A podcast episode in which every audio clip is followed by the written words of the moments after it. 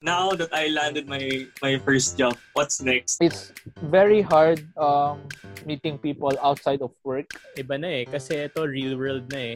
May pera na.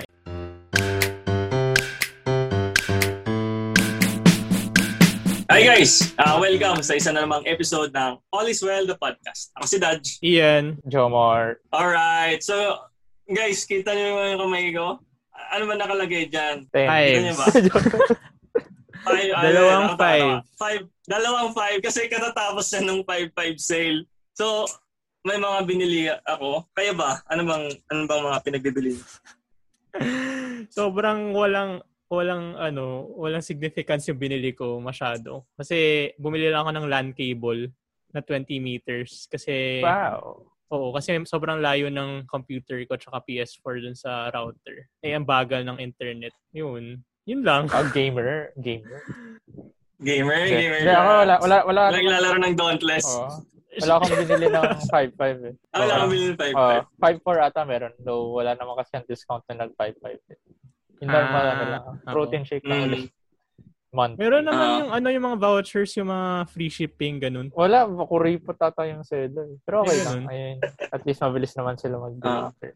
Nag-wishlist na lang ako ng laptop Mm. In the future. Yung, Mga, in the future, pag Ah. hindi na kaya ng Chrome, Oo. pag hindi na kaya ng Chrome na solusyon, Oo. Pag nahihirapan na ako mag-edit ng Yung videos sa akin, natin. yung sa akin usual lang, tennis stuff lang. Pero naisip ko talaga, kung wala akong work, sobrang hindi ko pa rin ma hindi pa rin ako makaka-relate sa mga mga nag-online shopping kasi walang pambayad. so ang laking ang laking shift ng from from college tapos biglang okay may work na ako. Kaya ko nang bilhin yung, yung mga gusto kong bilhin, di ba? Oo. So hindi ka ba nag-online shopping nung college ka? Na na na. Parang masyadong masyadong masyadong ayokong gastusin yung pera ng magulang ko. Ay, Big wow. facts. Responsible Mhm. kid. Tsaka naubos siya sa pagkain talaga. True, true, Ah, true. totoo. Same. Pero same, parang recently lang rin ako Ah. nag-online shopping. Nung ano na, nag-work na ako. Like yung may, pambayad na ako. Ah, Ganun. nag-work. Oo. Ah, sige. Ah, ano pa ba mga napansin nyo nagbago? Like, simula na nag-work. Mula, ah, maliban sa mula. Sa mula. More responsibilities.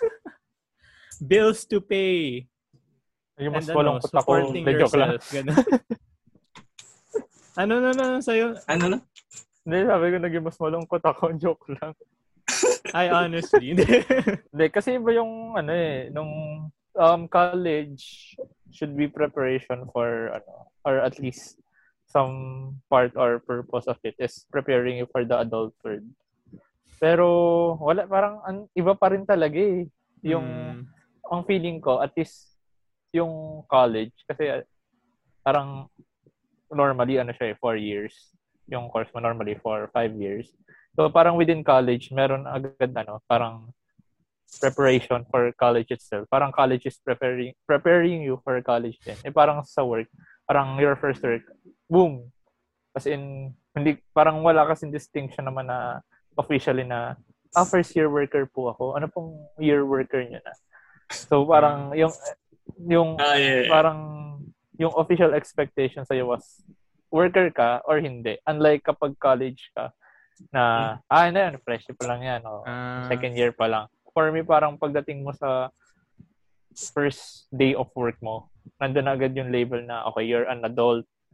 Uh, ito na agad yung expectation mo na parang technically and officially yung expectation ba? sa'yo is the same as the expectation. I mean, officially, ah, pero in practice naman, medyo iba rin. oo. Pero yun, yun lang yung naisip ko na kasi parang officially yun naman yung expectation sa akin na I can work and um, theoretically I should be able to work as efficient and as good wow. as someone na ano na kahit medyo mas matagal sa akin ng two or three years. Kasi yun yung Okay. sinabi ko sa resume ko na ito yung skills ko.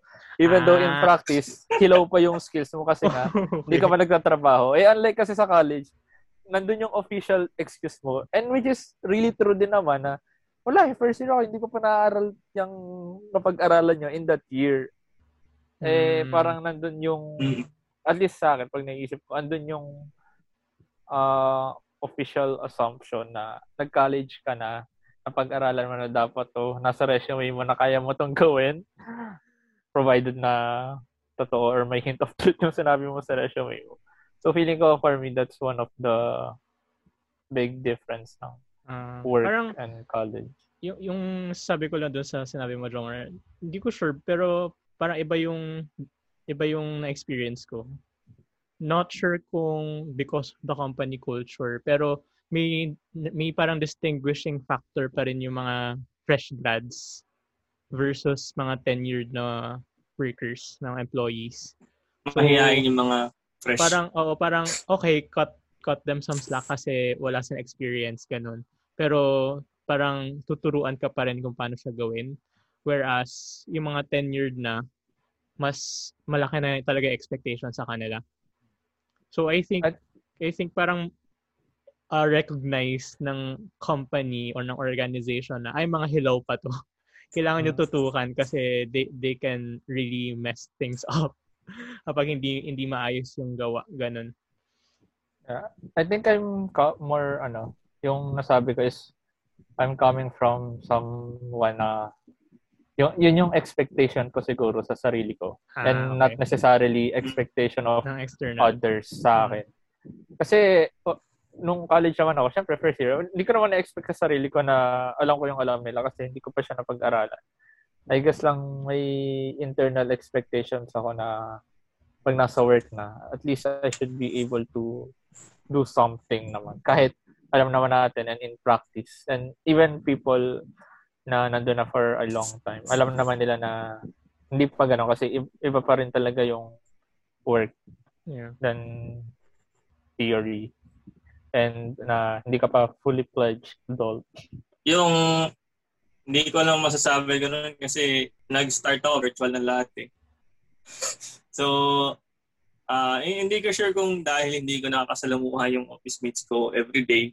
Kaya hindi ko na nararamdaman yung pressure. Pero nung nag-start kasi ako hindi ah ano lang parang ginagawa ko lang yung pinapagawa nila. Kahit na try kong i-observe yung tinuturo nila. Pero as time goes by, syempre tumataas din yung expectation ko sa sarili ko. Kasi even if ah, walang nakatingin kasi nga work from home, parang binavalue ko na, na may, may trust din yung tawag dito, yung mga higher ups sa mga empleyado nila. So, kaya nagsiset ako ng higher expectation kasi ah, hindi ka na hindi ka na proby eh. Parang regular ka na pag tumagal. Ayun, so parang pag college, ang goal mo lang is or at least ako, ang goal ko lang was to learn and to graduate after through the learning. Pero ngayon, nagsiset na kasi ng, ng expectation kasi you like you have to stay in that company para meron kang uh, constant source of income. So mas Mm. ah, mas mahirap yung consequences pag ano, nag-mess up ka. Ah, yeah. Tsaka gets parang mas structure yung college, no? Like, okay, eto may mga ex- exams after ilang months, ganun. Tapos after ng first year mo, um, you go on to your majors. Tapos after your majors, thesis, OJT. Tapos parang may path ka na. Whereas sa working life, ikaw mismo yung magsiset nun para sa'yo eh Mm. na okay, do I continue with this role or magsiswitch pa ako ng roles? Feel ko pa rin ba tong job ko na to or do I need to, you know, expand my horizons, try out different other different uh, roles, ganun. So medyo may uncertainty which is nakakatakot kasi hindi mo alam kung saan ka mapupunta.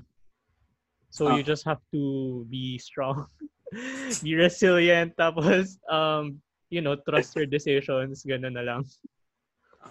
Yung gusto kong i- i-add doon na nung college ako, gustong gusto ko mag-work. Pero nung nag-work na ako, andun nga, andun talaga yung uncertainty na, Oh. okay, now that I landed my my first job, what's next? Right? see. Yeah. yeah, yeah. Tingin ko ito yung Ang- ang funny kasi ng, ano eh. Ng midlife crisis mo. ng, ng quarter life crisis. quarter pala, quarter, sorry. Oo. Parang Like, the, shock of it. elementary ako, sabi ko, elementary, gusto ko na mag-high school. High school, gusto ko mag-college. College, gusto ko mag-work. Ngayon, oh, what's next? Na wala nang kaasahan na Oo. educational level. Masters Diba? pa ako. Yeah, so, pe- some people go to masters eh kasi Hindi nila alam. Kasi hindi nila alam. they don't know what to do. Yun nga yung Ang dami, ano, ang dami yung sen- sentiments na naririnig na gano'n. Yung gusto ko iya doon kay Ian na in a smaller scale, parang mas mas may direction ka sa ano, smaller scale ah. Um, mas may direction ka sa work. Um, well, actually pala, hindi. Medyo, in a smaller scale pala, medyo same lang sila pala ng college. Kasi ah sa work naman may superior ka rin naman na nagsasabi kung anong gagawin mo eh na ito trabaho mo, ganyan. Pero I agree na kapag nasa work ka na nga, ang mahirap lang is end goal na yung career path eh. Ah, parang- Oo. what am I doing this for? Oh. Uh, am I doing this just for the sake of money or do I really like what I'm doing? Or am I earning or am I earning money for even though I don't like this for something bigger? Kasi pag college, ano eh, very clear cut nung goal na To be fair, kine-question ko rin naman yung sarili ko ng college. What is my purpose? Do I really want this? So, Engineering. ito engineering. ah, medyo, hindi ko alam if contradictory to sa sinabi nyo kanina or depende lang din talaga sa situation. Parang mas natatakot ako mag-fail nung college kaysa work. Kasi, Ay, hindi. Makabaliktad. Nung college, alam kong sa akin lang yon ay alam kong ako lang yung responsible sa sarili ko. In terms of grades, ah. Na if I Mhm. fail a subject, it's certainly on me. And even the repercussions and the accountability sa akin mapupunta. Unlike sa work, in most, ano naman eh, most ka, hindi lahat. You're working as a team and uh, ang nag, at least I'm, I'm just, ano ah, I'm just a, Uh, hindi pa ako, I'm- I'm on the lower end of the hierarchy naman. Hierarchy. Trabaho. Yeah, yeah. So, parang if I messed up, alam kong at least medyo may magtatanggol sa akin or hindi sa akin yung unang bunto ng ay, season. grabe. ano pala siya? Passing my on the God. blame. may ganun na factor na pwede akong pagalitan. Though, at least, Mm. ah, Uh, hindi yung ano, parang alam ko hindi yung parang ma-explain. Basta parang hindi yung hindi naman kliyente. Hindi ikaw yung, parang, res- hindi ikaw, hindi ikaw yung responsible. oh, solely, at least alam mo, may, Yeah, yeah, yeah. Gets, gets. alam, I mean, may friends ka naman sa college na pwedeng mag-console sa'yo. Pero iba pa rin yung official team kayo na, kasi sa trabaho na, ayan, na, hmm. sige, thanks guys. Tapos, pwede kayo Gusto mo na, gusto mo na ng thought na hindi ko sure kung mababaliktad yung tingin mo. Pero pag nasa lower end ka, ikaw yung mas, ang tawag dito, mas mataas yung chance na masisante pag may may fuck-ups. Yeah, agree. Tsaka parang Yeah, pero, sa ewan. ano eh, Yeah. sa, sa work kasi parang Pero gets ko nga yung ano, sentiment. oh, sa work mas malaking stakes eh. Hindi lang sa yung wala hindi lang yung career mo yung at stake. Yung entire company may be at stake with your decisions. Your team members, their lives and their careers may be put um yun nga, may- they're at stake kung nagkamali ka. So, you know, yung responsibility mo, iba na eh. Kasi ito, real world na eh. May pera na involved and lives. Ayun, tingin ko, in terms of ano rin, yung accountability tsaka yung responsibility, mas malaki nga tingin ko sa sa work eh. For me ah. Kasi, tingin ko you should own your career. You should own your career path and your development. Tapos, kapag mayroong mga external factors siguro na um, makaka-affect nung trabaho mo or yung work mo, parang it's your responsibility to know that eh. Hindi ko sure, baka ako lang yun ah, na kahit uh, kahit unforeseen yung circumstances, parang isipin ka pa rin na, ay, dapat may ginawa ako para at least man lang mabawasan yung probability nito mangyari. Ganun. I, I see your point naman. I think it, it's really depending on, at least at mo, in most cases sa trabaho, sa hierarchy. Kasi when I'm comparing it to college, ah, yung professor ko naman hindi niya sasabi, I mean, depende din sa prof, syempre. Pero hin- hindi siya apektado ng magiging failure ko eh. So, wala naman siyang, I mean, tutulungan niya ako na, okay, improve your work. And then, that's where it ends.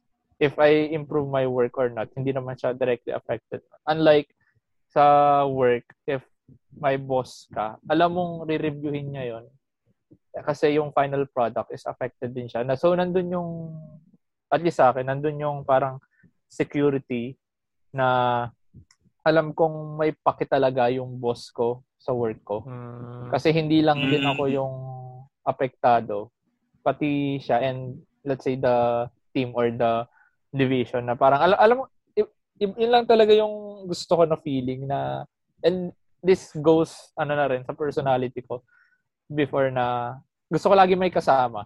Kaya nga sinama ko si Dodge nung mag-gym ako. Kasi at least kapag alam kong pumalpak ako or mapahiya ako, may tatakbuhan ako. Dodge, napahiya ako. Parang ganun. So, Pag nagsi-CR si Jomar, sabi niya, nagte-text siya lagi. Dodge, samahan mo CR. So, pag feeling ko, mas, mag, mas sa akin, mas malakas lang yung uh, yung feeling ng ganun sa work na kahit though ako, sa akin naman, I am I, alam ko na naman na I am accountable for myself. Gusto ko lang din yung feeling na we're all accountable to each other na alam kong may tutulong or may sasalo sa akin. Kasi apektado rin sila. So, the end mm. product, ay, alam kong magiging matino. Kasi there's a higher up that should check it. And magiging okay yung final result. Para, ay, thank, thanks boss. Parang pag makita niya mali, the best ka talaga. Thank you. Okay. Different views. Okay, how about sa how about sa lifestyle? Paano nagbago from college uh, from college to working? Naging Ay. mas extravagant yung lifestyle ko. mas magastos na ako ngayon. Well, oh, Ay, well kasi... ang, ang, ang, nasa, ang nasa isip kong sabihin nyo yung parang malas na kayo mag-workout eh. Actually, hindi. Mabanggitin ko dapat din yun eh. Iba Pero yun good, eh. Maganda, maganda rin naman yung ano ni Ian sa financial side. Oo, kasi syempre, ikaw na yung yeah, maganda, ikaw, ikaw na yung kumikita ng pera. So, sa'yo na mismo talaga yung pera. And you feel good na yung pera na yon galing sa hard work mo. So, if you spend it on something na for your own pleasure, parang wala na siyang, hindi ka na magigilty masyado eh, kasi sa'yo naman yung pera na yun. Hindi naman yun allowance or bonus na binigay sa'yo ng parents mo, ganun. Eh. So, ayun lang. Ayun lang. And it's bigger than my allowance. So, and also, another thing is, um, parang, so, lumipat na ako ng, nung lumipat ako ng, or nung nag-start ako ng work, lumipat ako sa Makati. So, kumuha ako ng place and nagbabayad na ako ng rent. So, isa, isa pa yun sa big changes na Well, yung college naman, mag-isa rin ako nakatira. nakatira. Ako mag-isa sa condo. Pero itong kasing working life, para ako na mismo yung bahala sa lahat, pati yung rent, pati yung mga miscellaneous stuff, yung mga electricity, ganyan, tapos yung mga um, groceries, ganun. Nung college kasi ano ko eh, puro fast food. Hindi na ako nag hindi na ako nag-grocery. Medyo yung in in terms of uh, paggastos, may changes naman though in general kuripot pa rin ako. Pero mas less ay hindi I mean nung ano nung college hindi, I won't say naman na hindi ako nag-splurge. Especially nung last year, doon ako natuto magpa-deliver ng ano yun, ng pagkain. So, medyo napagastos talaga ako nun. Pero, less yung guilt kasi ang thinking ko is pagkain yan eh. eh, yun naman lagi sabi sa akin na kapag pagkain, huwag magtitipid. Tapos, nung, nung nag-work naman, sa pagkain ako nagtipid. Pero pag may gusto ako na material, doon naman ako hindi na naging guilty na bilhin. Kasi nga, pero ako na yon Tapos, same din, ay, kay Ian, um, compare it kay Ian, mas unhealthy ako nung um, first year of first work ko compared sa college. Kasi nung college, at least ang fast food ko lang noon was um, either dinner 7-Eleven. or breakfast or 7-Eleven. Yung 7-Eleven, ano ko pa, medyo hindi ko pa siya consider na fast food eh. Kasi Mm. ang common ano ko sa fast food, malangis eh. eh Malangis saktong- naman yun, yung ano, Hindi, depende- Uncle depende John's sa pagkain. Mga convenience Pero store yun nga, nung first year of work talaga, yun talaga yung unhealthiest lifestyle na ano, na nagkaroon ako. Kasi bukod sa nagtitipid ako nun, kasi nga first work, wala talagang yung time ko nun sobrang constricted din eh dahil ng work schedule. So for almost one year, araw-araw, breakfast Shanghai sa Jollibee. Tapos um, lunch. Nung medyo nakausad-usad na, ano eh, nag-move na ako from rice meals ng Ministop to fried chicken ng Ministop. Tapos dinner, hahanap lang din ng fast food. So for all for almost a year, ganun lang. Ah, buti nga hindi ako nataka sa puso eh. Pero nag-shift naman siya nung nag-second work na ako. Parang ito, piling ko ito naman yung healthiest I've been, at least in terms of lifestyle. Kasi nga, regularly nag-exercise. Tapos ngayong pandemic, tapos even before pandemic naman pala, nandun yung conscious effort na huwag na mag-fast food. Kasi naghahanap na talaga ng lutong bahay. Tapos, yun lalo na ngayong pandemic, as in bahay naman. So, ayun. Yun yung naging shift, at least sa lifestyle. Pero mainly health. Ah, yung, yung sa akin pagdating sa pag sa pag splurge, I don't think hin mag-splurge ako ah nitong may work ako dahil hindi talaga ako mabili ng materials. Although, na, ang, ang nangyari kasi, was nakahanap ako ng hobby na mapapag-splurge dyan. so, feeling ko kung wala yun, ah hanggang ngayon, ang binibili ko lang din is uh, pagkain, papadeliver, ganyan. Tapos eh, hindi, hindi ko naranasan magbayad ng rent since work from home ako nag-start nung pandemic. Hindi ko alam yung change ng lifestyle kasi ah nung nag-start yung pandemic, dun yung shift ng lifestyle. Nung nag-start yung pandemic, nasa Ah, bahay ka lang. Oo. So, more Oh, attributed like- sa pandemic yung change hindi kaysa more work. on the work. Oo, parang hindi ko siya ma-distinguish kasi very associated sila sa isa't isa right now. Is right now. Pero add ko lang pala, nabanggit din ito, Che. Nabanggit din to ni Ian. Nalimutan ko lang ah, banggitin din. Nung nag-work, dun mo marirealize yung ah, sakit sa ulo ng rent. Kasi parang nagbabayad ka lang para mabuhay. Kasi nung- kasi nung ano naman nung college, kasi lahat naman tayo paaral ng magulang. I mean, hindi mo na hindi mo naisip yun eh, Oo. every every time na magbabayad ng Ito rent. na, ito na yung Pero pambayad nung, nag, pero nung magre-rent ka, nung nag-work na, tapos nagre-rent, parang, wag mo kunin yung pera ko. Pero, Oo. nawawala siya, pero hindi mo nararamdaman kasi li- you're literally just paying for space of a structure. Eh, parang ang hirap niya minsan i-appreciate kasi parang you could have used that money for something more useful. Eh, pero kailangan mo naman kasi walang free house eh. So, ayun, that's the Mm. sad thing about it. Yung, yung ano nga yung college, hindi ko nga napapansin yung rent eh. Kasi Mm. yung parents ko yung gumagastos doon tapos lahat PDCs. So, hindi ko nakikita yung amount. Hindi ko nakikita kung kailan pumapasok. Pero mahal yun. yung- Al- al- alam ko yung amount nun eh. mahal yun eh. Huwag maingay. pero, yun nga, pero alam ko naman yung amount, pero hindi ko napapansin yung gravity of Yeah, yeah, yeah. siya kalaki kasi nga hindi ko nakikita yung rent. Tapos pati yung mga electricity, water, hindi siya dumadaan sa akin eh. So, dumadaan siya sa parents ko. So, ngayong working life, na sa akin dumadaan lahat. Tapos ako nagbabayad ng ako nagbabayad ng rent, ako nagbabayad ng tubig, ng kuryente. So, parang, okay. Mm. So, ito pala, ganito pala kahirap talaga mag, mag-pay ng bills. Kumita para mabuhay Mm. ganun, na kailangan talaga i-allocate mo yung pera mo. Kahit, kahit kumikita ka na, kahit pera mo na yon parang doon mo ma- makikita kung gaano ka-important yung money. yung My money. Doon mo ma-appreciate yung, doon mo Our- ma- our money. ma-appreciate yung money. Kasi sa'yo mismo yung pera. Saka isa pang malaking bagay doon when it comes to mentality of having money is kahit kahit even you say na you're very uh, meticulous of handling your money back in college nung pinapaaral pa tayo. Kasi hindi doon yung hindi mo dun, saka hindi mo doon kasi kinukuha yung rent eh. So hindi talaga nagre-register yung amount na yun doon sa ibabawas mo, doon sa kung ano mang pera yung meron ka. Mm. Baga, let's say you have this certain uh, amount of money for a week or for a month.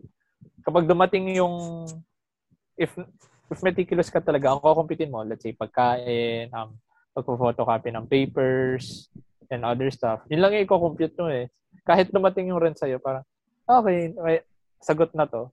Unlike kapag nag-work ka na, biglang, hala, biglang ma- bawas agad dun kasi necessity yun. Oh. So, ramdam mo yung blunt ng sakit. Ah. Oh. Sakit. Parang pagkuha mo ng sweldo mo, saya ka. Pero the next day, babayaran mo na lahat ng mga bills oh. mo. Sasaktan ka lang. True. Siguro yung isa ko pang na-realize or napansin na big difference between college and work is yung types of people na kaya na Yan sana yung sasabihin ko. Oo, kasi sa college, magkakasing age lang tayo, same, hmm. halos same background. Yeah. All all of us are struggling. Tapos pagdating sa work, may makakatrabaho ka na 5, 10 years, 15 years, 20 years older than you. Tapos, kailangan mo sila kausapin for something, kailangan may hingin ka sa kanila, or kailangan may ipagawa ka sa kanila na hindi mo naman ginagawa ng college. Yung college, medyo comfortable ka pa kasi same age tayo. So, pwede mo sila sabihan.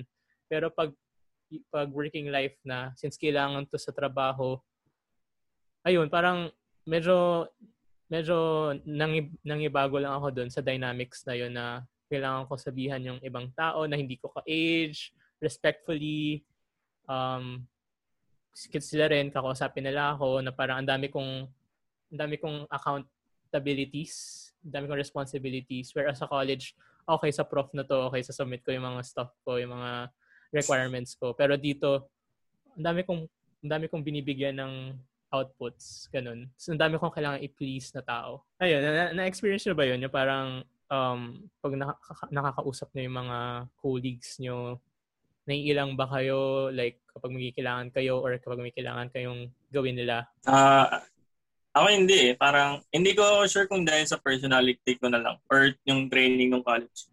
Kasi may mga projects na nagre-require din na pumausap din ng iba't ibang uh, yung age groups. So parang na-practice na rin naman dun how to say it respectfully. Paano mag-email na maayos. Ah, okay. so, malaking tulong siya. So, in, sa side ko naman, hindi siya naging On my side, uh, feeling ko dapat ma-feel ko yung na-feel ni Ian under same circumstances. Kaso, uh, medyo swerte ako na sa mga two works na napasukan ko. Yung mga, at least yung mga nasa team or nasa division was halos ka-age ko rin eh. Even, uh, nung first work, yung mga sin yung senior ko noon was, bulong ako mag-estimate ng age. Pero if I had to guess, uh, six years, seven years, ano lang. As in, so parang, an, parang same pa rin. Oo, uh, yeah. Well, same hindi, generation. Oo, parang hindi boomer. hindi boomer mentality yung kausap ko noon. Tapos, yung, ngayon, lalo na ngayon second work na parang kami nasa team, uh, with the exception of my boss, uh, syempre. As in, ang kaka-age lang, parang five years lang ata yung highest gap nung nasa team namin. So, hindi ko na feel yung medyo ilang mag makiusap mm. or mag-ask ng something kasi medyo same generation talaga. And when I'm interacting, it's mo, and even let's say other team or divisions, mabata din kasi nila eh. So, eh, let's say kapag kaila, ang yung mga matatan mas matatanda naman considerably, ang malimit nakikipag-usap na din naman doon is my boss. Kasi parang sila talaga yung nag-uusap about certain matters. So, yung other matters sa sa amin na pupunta, eh, mas sa mga bata lang din. So, hindi ko na-feel yung mm. ganong dynamic. Pero I see where Ian is yeah. from. Pero, pero ang ang nakakagulat pa kasi yung org culture namin, hindi kami nag miss, hindi kami nagsisir, hindi kami nagpapo. Ay, nagpapo kami, Oh. pero walang sir, walang miss. First time basis. Ah, Pati yung mga, ah, pati yung mga managers, mga top, top, top executives, ganun. First time basis. So, parang nanibago talaga ako na, mga first few days, nag, lagi ako nag-miss, nagsisir. Sabi na, ay, hindi, wag na, wag na. No, first name basis lang. Kasi ganun yung culture dito. Tapos parang, okay. Nanibago Ah. talaga ako doon kasi feel ko, pag first name basis, parang, ano kayo, close? Ganun. Close ba kayo? Or parang walang galang kapag sir and miss? Pag walang sir and miss. So yun, yun lang, doon lang ako nanibago. Hmm. Ayun pala, medyo makakalito ako kay Ian doon. Kasi back in college, uh, even though two, kasi di ba first year, second year, third year, fourth year, kahit two years uh, na mas matanda lang yung let's say first year ka, tapos third year, kinukuya, kinukuya ko pa rin eh. Ah, oh. But ngayon sa work, yung sinabi ko kahit five years na, medyo nag-adjust pa ako na, na hindi magkuya. Kasi nung bagong pasok ko sa work, kinukuya ko sila. Tapos sabi, hindi, wag, wag na magkuya, magmumukha kami matanda. So, at that uh, area, medyo kinailangan ko rin mag-adjust for some time. And nabanggit niya yung paggamit ng po. Ah, ako personally, mas gusto ko pang maparami yung po kaysa magkulang Ah, ng po same. Oo. in emails. Kahit Para sabihan maki- ako ng boss ko na wag na magpo, Oh, sinasabihan ako na wag yung na ano, magpo eh. respect. You see my respect. parang ano, oo, parang nagagalit sila. Ah, hindi naman hindi hindi naman yung boss ko pero ibang tao nagagalit kapag sasabihin ko na sila ng po kahit matanda na sila or sorry, kahit mas matanda sila sa akin by a few years. So, parang okay. Eh ako naman, force of habit, hindi ko talaga maiwasan yun. So, sinasabi ko pa rin. Kasi parang inisip ko rin, ano maiisip na ibang tao kung hindi ko to sinasabihan ng po. Ah, sige. Ah, when it comes to different types of people naman. Ah, before ako pumasok, eto nakuha ko from lunch break, Joe Mark, na naalala mo pa to, na when you're a fresh grad and yung first job mo, parang nasa sweet spot ka ng you could you could actually date yung mga seniors ng college tsaka date ah yung mga, mga nasa working class na, parang nandun ka sa gitnang yon Kasi di ah, ano ba, hindi ko sure kung statistic siya nun, pero yung mga nasa college, parang mas gusto mas, mas, mas matanda. So, andun ka sa part na pwede magkasing age lang kayo, pero dahil working ka, mas angat ka sa mga, ah, hindi naman mas angat, mas advantageous ka kasi you're, you're earning your own money versus yung mga uh, nag-aaral pa lang sa college. So, yun yung sanang gusto kong ma-experience uh, after graduating. Ang tingin ko, preference pa rin yun eh.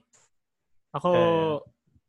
parang sa working, nung nag-start ako mag-work, after a while, parang ayoko na mag-date ng mga younger. yung mga nasa me, college. ah, younger, okay. Kasi parang gusto ko, Mm, uh, the mm. people I date uh, would know the struggles of working. parang makaka-relate sila. Nasa same stage kami of life. Ayun lang. Baka, Yeah, yeah, baka yeah. ano lang siya. Baka preference lang talaga. Parang yun, yung, yun lang yung what if ko. Yun lang yung what if kasi hindi siya nangyari. Parang, diba, all, all this happened. So, na, napaisip lang. Uh, feeling ko when it comes to dating, very interesting yung differences ng college and work. Kasi uh, feeling ko lang mas madali siya, way easier uh, nung college. Kasi you're meeting a lots of Mm. people Yeah. with uh, same interest. Um, let's say your course or a subject that you're taking. Uh, considerably the ideal age range. Uh, may ka-age ka, may one or two years lower, may one or two years uh, na mas matanda sa'yo. And you see each other every day or every other day depending kung magkaklase kayo, you're on the same organization. And the literal vicinity of the place na pwede kayo mag-meet, let's say, gantong oras. Unlike when it comes to work, parang tinapong ka lang talaga sa isang space of random people with so much different interest, age range. Tapos, sobrang fixed nung schedule nyo na if you plan on going dates or going out, talagang, okay, after 5, kasi normal working hours ko. Okay, after 5, okay, so traffic dito, so dito tayo mag-meet. yung ganun. So, I feeling ko, uh, in theory and siguro in practice na rin, mas madali dapat talaga nung college. Mahirap lang na wala kang pera. I mean, uh, if willing ka naman gastusin yung pera ng parents sa paaral ka. I mean, go lang. Pero, piligay lang yung one main disadvantage ng college is pera. Mm. Though, when it comes to meeting people, talagang sobrang angat nung college. Kasi parang lahat lahat ng opportunities given na sa na Unlike when it comes to work. And ito pa pala. Ikaw yung mag ng ano, opportunity. Yeah, yeah. And isa pang sobrang hirap sa work is it's very hard um, meeting people outside of work if uh, you like someone na hindi sa work mo or you would like someone na hindi sa work mo. Ang tapos on the flip side, if you like someone from you from your work, ibang dynamics pa yun. Sobrang um, that's a bad idea. pa yun. diba? I mean, not, oh, not I mean, always, for, for pero, others or for a lot of people, it's a bad idea hard. to date your coworker. Lalo na kung, ano, if, let's say, nasa office niya talaga or team. Sobrang hirap nun. It's a totally another different dynamic. Mm-hmm. So, parang actually the... Pag may LQ, GG. Oo. Pag, ano, yung trabaho niya baka ma-jeopardize So, I'd say comparing college to work in the dating scene, the stacks are, ano, the odds are stacked against you in work. I don't know, maybe it's because of our age. Baka when 35-year-old people, 30-year-old people have a different view. Pero at this age, yun yung masasabi ko. Kaya tingin ko talaga dapat, ano eh, parang hindi talaga conducive yung office environment for finding finding um, a match or a, a partner. Although may mga kakilala ako na ano eh, na doon nakahanap talaga sa same company.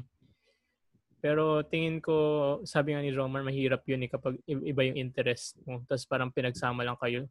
It depends siguro kung sang industry yan eh.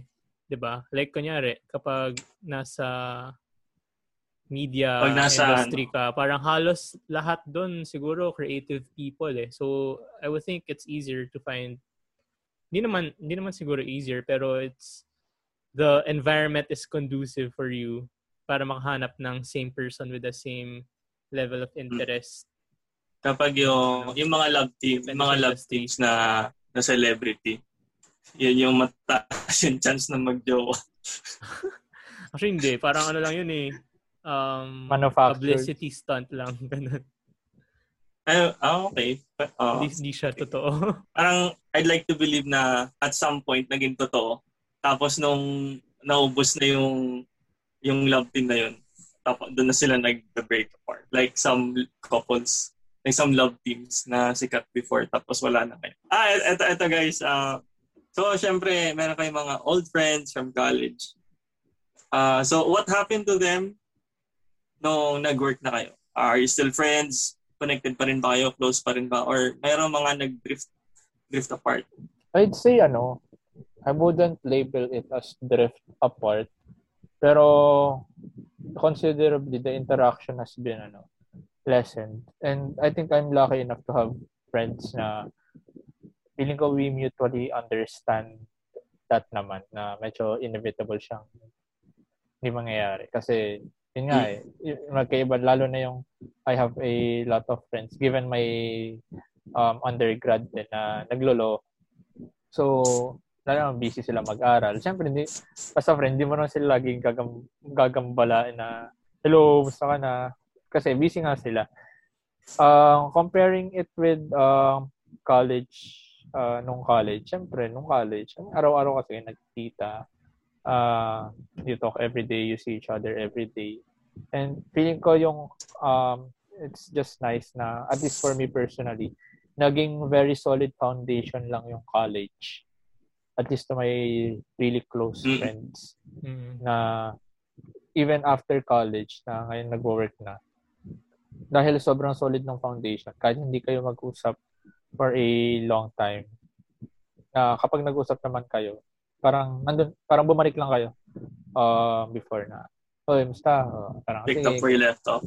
Ah, uh, yeah, yeah, yeah, yeah. So, ay lang. Feeling ko talagang mangyayari at mangyayari yun. Unless same din kayo ng workplace. Oh. Pero, uh, kasi mag-diverge talaga yung paths nyo eh. It's talagang mangyayari at mangyayari. So, I think it's just on you, on who are the people na you are willing to go out of your time to talk on your free time and expend your energy with. Same kay Jomar na marami na akong friends na low maintenance. So kahit hindi ko sila nakausap in a daily, hindi ko sila nakausap araw-araw or yung iba nga nakausap ko monthly or quarterly lang. Parang same pa rin nga yung connection. Although inevitably nga rin, may mga friends ako na hindi ko na nakakausap. So medyo nag-drift apart na rin kami. And wala rin kasing mga avenues for us to get together eh before, meron kami mga um, mini reunions, mga group of friends. Um, mas malimit siya nung mga first year of working. Pero lately, siguro naging busy na rin kami lahat. And hindi rin kami masyado nakakapag get together. Kaya hindi rin nakakapag-usap. So, yun, yun lang. Um, nung nag-work ako, parang I make it an, uh, I make an active effort to reach out. parang more active ako to reach out. Kasi alam ko na sobrang hirap i-bridge nung distance and nung time differences na availability namin. Kaya, especially in this pandemic nga, yung tinweet ko nga isang araw, parang naging extrovert na ako kasi hindi ko sure, maybe it's because of um, wala akong... Alam ko yung alcohol. Oh, wala akong... Hindi. Shh! wala akong interaction masyado uh, face-to-face interaction. Kaya, I'm I'm reaching out more to people. Kaya yung mga friends ko nung college na hindi ko nakakausap, nakakausap ko na, na ngayon nung this pandemic. Ayun. And tingin ko nung sa work naman, uh, I've made some friends rin. And we go to trips rin minsan. Um, prior to COVID, prior to the pandemic, nagpunta, magpupunta rin kami sa um, iba't ibang places. So, ganun pa rin naman yung dynamics nun. Parang same sa college na since I get to see them every day, sila nakakasama ko lagi sa lunchtime, yung nagkakayaan after work sa mga restaurants, kakain, ganun. Yun, yun lang. Parang same, same dynamics kasi nakakita ko sa everyday. Yeah, agree ako sa inyo. Uh, I think we have to be para mature enough na tanggapin na inevitable na may mga kaibigan ka talaga before na hindi mo na talaga makakausap. We, we, we need to understand that kasi hindi naman sa atin nagre-revolve yung buhay nila, di ba? or buhay nila sa atin. Basta parang ganun. So yung mga, mga I think, nangyayari din to like from high school to college, uh, college to, yeah, to work. Yeah. Parang same, same, same dynamic siya na, okay, sobrang close nyo before. Kasi yung, nandun yung avenue na magkausap kayo lagi or na, nasa isang space kayo before. And nangyayari din siya uh, from college to work. Yeah, I think kailangan lang natin tanggapin yun uh, meron akong mga friends na I thought I'd have long-lasting connections with. Pero uh, parang pagka-graduate, hindi pala, ganun. Then, lalo na nung last year, last last semester ko, kasi nag-thesis. So, sobrang limited lang ng interactions ko with yung, yung mga friends ko. So, uh, mo, most definitely, yung mga kasama ko nung last semester, nakakausap ko pa rin itong nag-work na. Mm. Kasi parang ang, ang dami namin nadaanan, pinagdaanan. na puro overnight ganyan. So, ngayon, dun ko masasabi yung mga, yun nga, yung pick up where you left off. Pero may mga old friends talaga na since di ko nakakausap, hindi rin nagre-reach out. Hindi ko rin naman mahanap sa sarili ko na mag-reach out kasi hindi ko lang kung nag-reflect ako na ah hindi hindi hindi pala uh, uh, it's like we, we don't sh- share that same energy pala. And you you realize you realize that when you when you actually grow up, uh, live apart from each other, na may mga may mga friends na kaya kayo friends kasi andun kayo sa, sa place na yun. Hmm. Uh, the same time. Um, gusto kong i-add yung... And, um, and that's okay pala. That's okay. Yeah, yeah. Dahil nabanggit din ni Ian, mag-add lang din ako dun sa about uh, making friends or and or having friends sa work.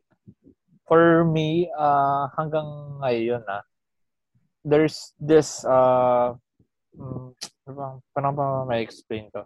Parang when you're making friends at work, or me personally, andun pa rin dapat yung ano, uh, nandun yung parang wall. There's this certain wall of medyo may ayaw akong mag-overshare or maging overly friendly mm.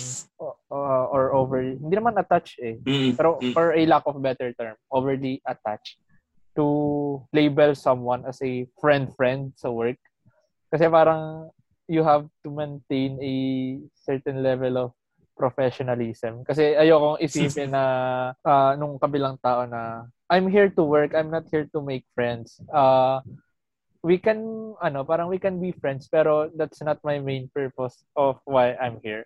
So parang unlike nung college na, na may, may personal problem ako, parang I have no hesitation on sharing it on them. Sa work hindi ko hindi ko magagawa 'yan eh unless kahit if personal yung problem ko, I I'm making it sure na related pa rin siya sa work.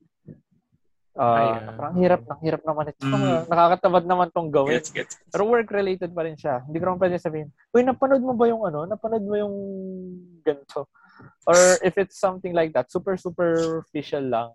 Kasi ayaw kong masira yung uh, may in level of professionalism. And ayaw ko rin isipin ng workmate ko na, ang kalingi naman ito, eh, boy, office mates lang tayo, hindi tayo, hindi tayo nandito para mag ano mag no I'm not saying you cannot have yeah, yeah. lifelong friends at work ah. Uh, and I'm totally not telling that sa akin lang to personally na feeling ko I'm still having that hard time to tanggalin yung mm. label of them as office mates first than ano than friends parang ganun kayo ba guys mm.